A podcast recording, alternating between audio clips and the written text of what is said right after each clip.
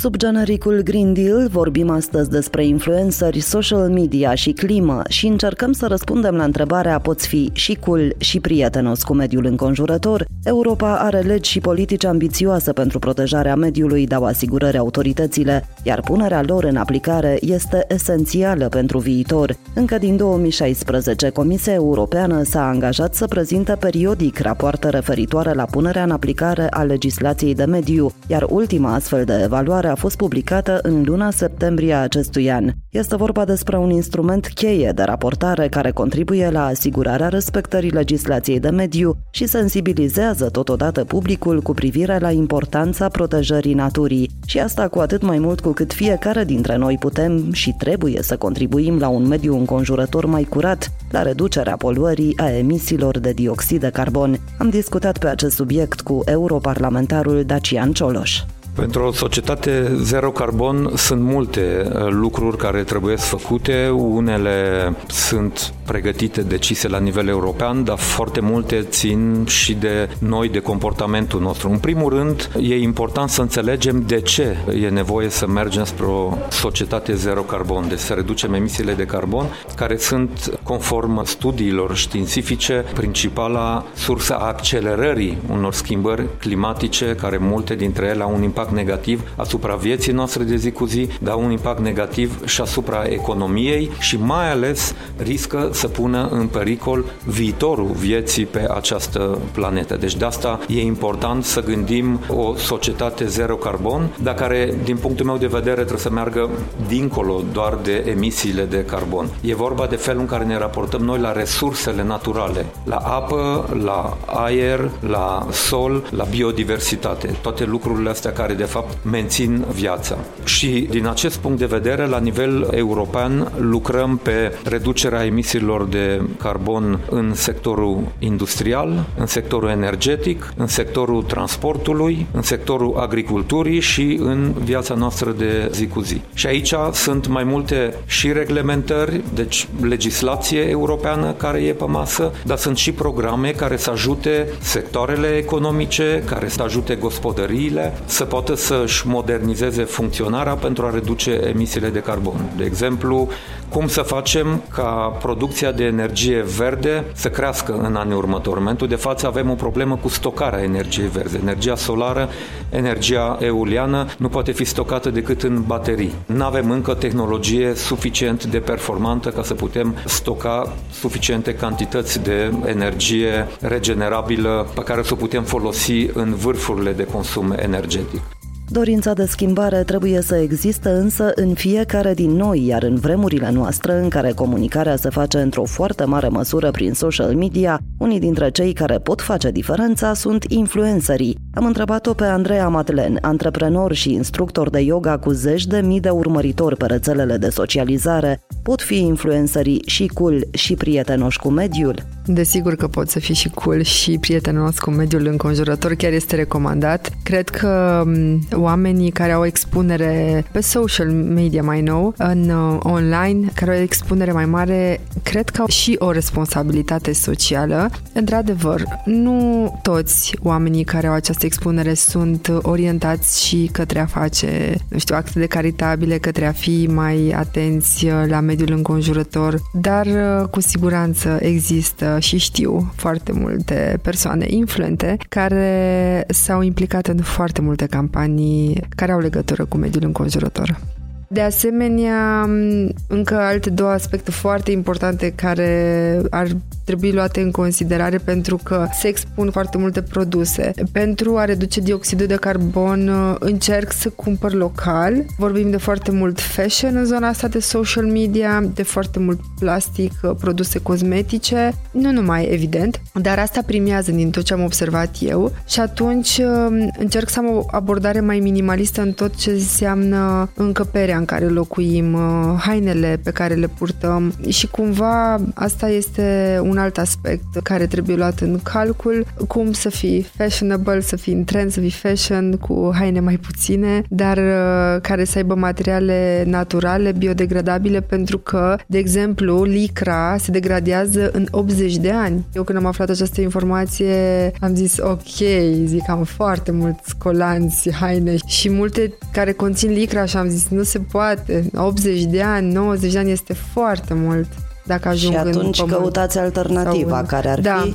care ar fi bumbac organic, bumbac în principiu, inuri, materiale naturale. Deci este posibil ca influencerii să aibă și un mesaj climatic sau pot fi doborâți de algoritmi cred și sper din tot sufletul ca să se adune așa o comunitate din ce în ce mai mare în acest sens și să facem o schimbare, pentru că cumva picătură cu picătură să face un ocean și cred că nu putem să comparăm, să punem în aceeași balanță algoritmii, influența sau alte aporturi, avantaje în dezavantajul naturii. Nu, nu există din punctul meu de vedere. Prețul este mult, mult, mult mai mare pe care ar trebui să-l plătim dacă nu facem facem ceva în acest sens și ne căutăm scuze sau ne punem cumva singuri bețe în roate că nu putem să facem asta. Deci, cu siguranță, vorba aia, unde este o dorință, este și o cale.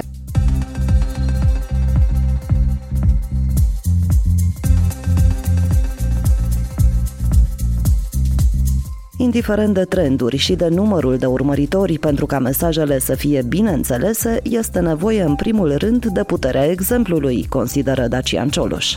În primul rând, eu din ce constat în ultimii ani, tinerii sunt în primul rând acea parte din societate interesată tot mai mult de mediu, cei care pun întrebări și chiar cei care împing și determină decidenții politici să ia măsuri, dar să ia măsuri credibile și care pot fi puse în aplicare. Și ce pot să facă influencerii? Cred că în primul rând să dezbată cât mai aproape de realitate aceste subiecte subiecte, cât mai sincer, cât mai direct, cât mai aproape de realitate și pornind și de la exemple. Pentru că eu nu cred că astfel de concepte, cum sunt schimbările climatice, reducerea poluării, mediul înconjurător, biodiversitatea și așa mai departe, pot avea un impact pozitiv asupra vieții noastre dacă nu sunt discutate deschis, sincer și mai ales cu exemple. Cred că e foarte important să trecem de la concepte abstracte la exemple foarte concrete și aici, sigur, influencerii cei care provoacă dezbateri în uh, societate pot să joace un rol central.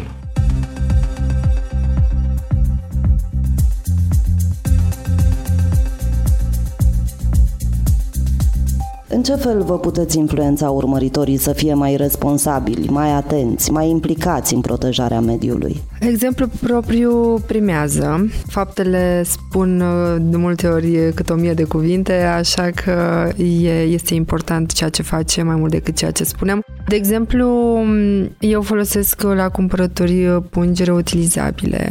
Încerc să merg cu trotineta electrică sau pe jos uh, când timpul și distanța îmi permite. Nu am renunțat încă la mașină pentru că am doi copii și trebuie să mi este recunosc mult mai comod decât să iau autobuzul. Mai am și eu de îmbunătățit anumite chestii, dar intenționez în același timp pe viitor și viitor apropiat să optez pentru o mașină electrică, categoric. Un alt exemplu ar fi astăzi am fost la piață și chiar am făcut câteva videouri în care arăt că refuz pungile de plastic ale comercianților, ale agricultorilor, cei care vând în piață și îmi pun produsele în pungi reutilizabile sau în pungi um, care sunt biodegradabile. De obicei folosesc pungi reutilizabile. Reciclez de mai bine de 2 ani și am învățat asta și pe copiii mei, știu exact unde să pună plasticul, unde să pună cartonul.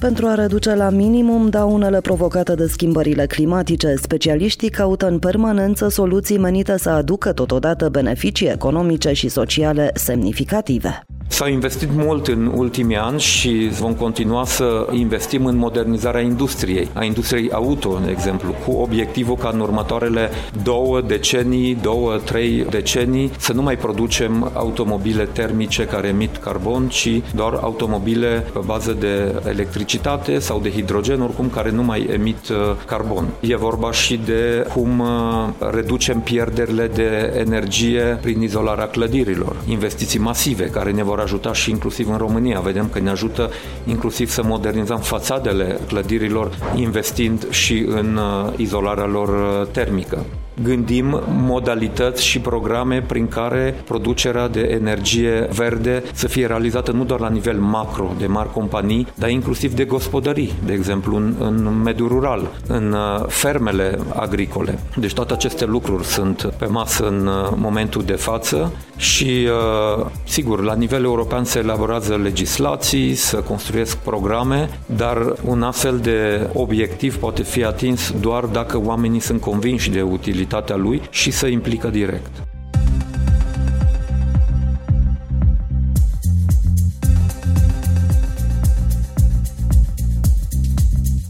România a fost lansată recent o aplicație pentru telefonul mobil cu ajutorul căreia se poate monitoriza calitatea aerului de la orice stație de măsurare din țară. În prezent sunt 162 de astfel de stații care furnizează în timp real Comisiei Europene informații pe această temă. Însă, dincolo de măsurile luate de autorități sau de soluțiile căutate de specialiști, sănătatea și viitorul acestei planete depind în mod direct de implicarea fiecăruia dintre noi.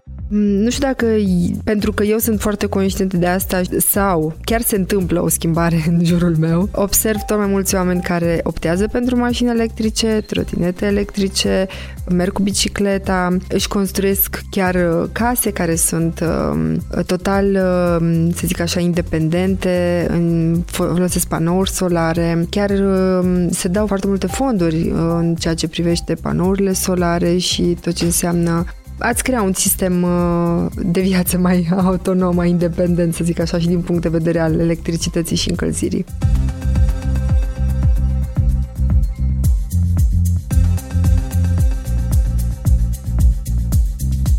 În primul rând, cred că e important să înțelegem de ce e important să reducem poluarea, să înțelegem că asta se răsfrânge în timp real asupra sănătății noastre, se răsfrânge asupra bunăstării noastre și poluarea are și un impact asupra mediului de viață pe care noi va trebui să-l lăsăm celor care vin uh, după noi. Cred că e irresponsabil să nu ne gândim la ceea ce urmează după noi și să ne gândim că avem dreptul doar pentru că existăm să consumăm toate resursele atât cât putem în uh, viața pe care o trăim în momentul de față. Deci, în primul rând, e foarte important să fim conștienți și să înțelegem de ce trebuie să fim atenți cu felul în care gestionăm aceste uh, resurse. Și apoi, sigur că sunt foarte multe lucruri de bun simț, de fapt, aici. Când vorbim de calitatea apei, de cantitatea, de felul în care consumăm uh, resursele astea naturale, de calitatea aerului, când trăiești într-un oraș poluat sau într-un mediu poluat, înțelegi foarte bine de ce e important să te bați pentru ca aerul pe care respiri să fie curat. Din păcate, de multe ori, când ne dăm seama de importanța acestui lucru, pentru mulți dintre noi e prea târziu, pentru că aerul poluat poluat ne duce spre anumite boli pe care nu le mai putem uh, recupera. La fel, calitatea solului. Poluarea solului se regăsește nu doar în reducerea biodiversității, dar și în uh, calitatea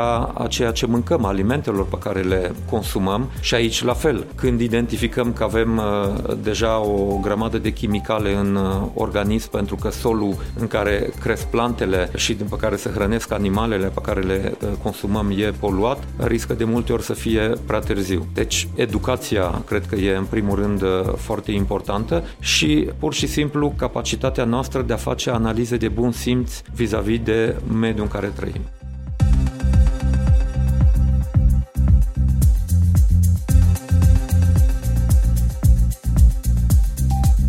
În ultima raportare referitoare la punerea în aplicare a legislației de mediu, reprezentanții Comisiei Europene arată că România are un peisaj divers și ecosisteme bogate, de la zone umede până la păduri care determină o abundență și o diversitate de specii. Deși, în general, legislația românească reflectă cu acuratețe cerințele de mediu ale Uniunii Europene, punerea în aplicare a acestora la fața locului rămâne totuși precară, se mai arată în document. Iar pentru că protejarea mediului înconjurător este o chestiune cu urmări adânci în viitor, primii vizați de puterea exemplului ar trebui să fie chiar cei care sunt viitorul. Cred că asta este o parte foarte importantă în tot acest proces, educarea copiilor, educarea prietenilor. Să dăm mai departe, să-i facem conștienți, pentru că poate anumite informații nu au ajuns la ei și este foarte importantă conștientizarea în tot acest proces. Dar și mai importantă de atât, cred că este educarea copiilor, pentru că ei vin din urmă și sunt mult mai receptivi, înțeleg mult mai ușor și îi ajutăm să-și creeze mediul lor cumva pe viitor, că ei o să trăiască și noi avem grijă pentru viitorul lor.